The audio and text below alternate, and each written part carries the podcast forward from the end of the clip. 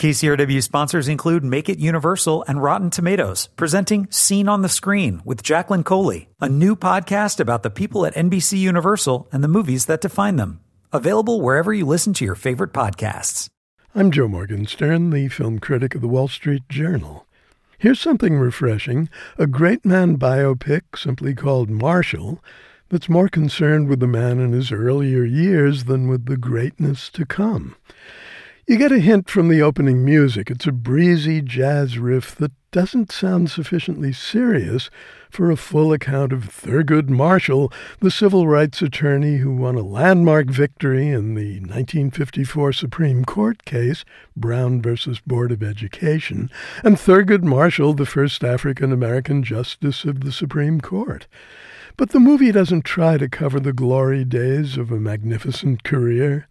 It's set in 1941, and it's focused on Marshall as a rising star for the National Association for the Advancement of Colored People, and focused on a real life Connecticut trial in which he defended a black chauffeur accused of kidnapping and raping a wealthy white woman in Greenwich.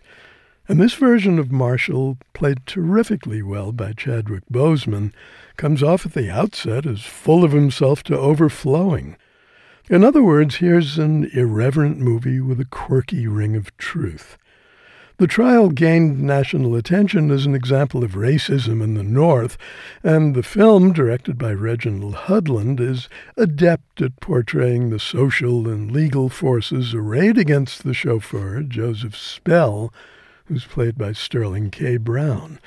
The judge, played by James Cromwell, and the prosecutor, played by Dan Stevens, ooze patrician sympathy for the alleged victim, Kate Hudson's Eleanor Strubing. To complicate Spell's defense even further, bad blood boils up between Marshall and his local co-counsel, Sam Friedman.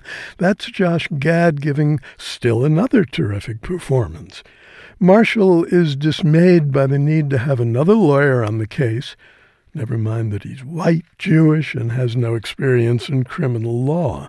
And Marshall is furious when the judge warns him that anything he has to say must be said through Friedman.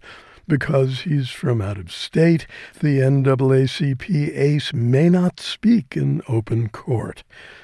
Some of the writing on the fringes of the drama can be uneven. At Minton's Playhouse, the legendary Harlem Jazz Club, Marshall runs into the poet Langston Hughes and the writer Zora Neale Hurston in a scene that plays like an over earnest outtake from Midnight in Paris. But the trial sequences have a distinctive, authentic tone that's clearly due to one of the two writers, Michael Koskoff, having had a decades long career as a civil rights attorney with specific experience in racially charged cases. Jacob Koskoff, his co writer and son, has prior experience writing scripts.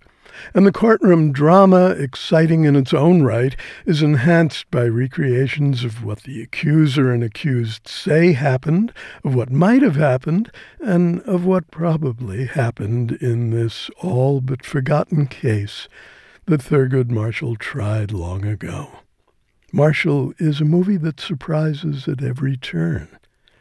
I'm Joe Morgenstern. I'll be back on KCRW next week with more. KCRW sponsors include Make It Universal and Rotten Tomatoes, presenting Scene on the Screen with Jacqueline Coley, a new podcast about the people at NBC Universal and the movies that define them. Available wherever you listen to your favorite podcasts.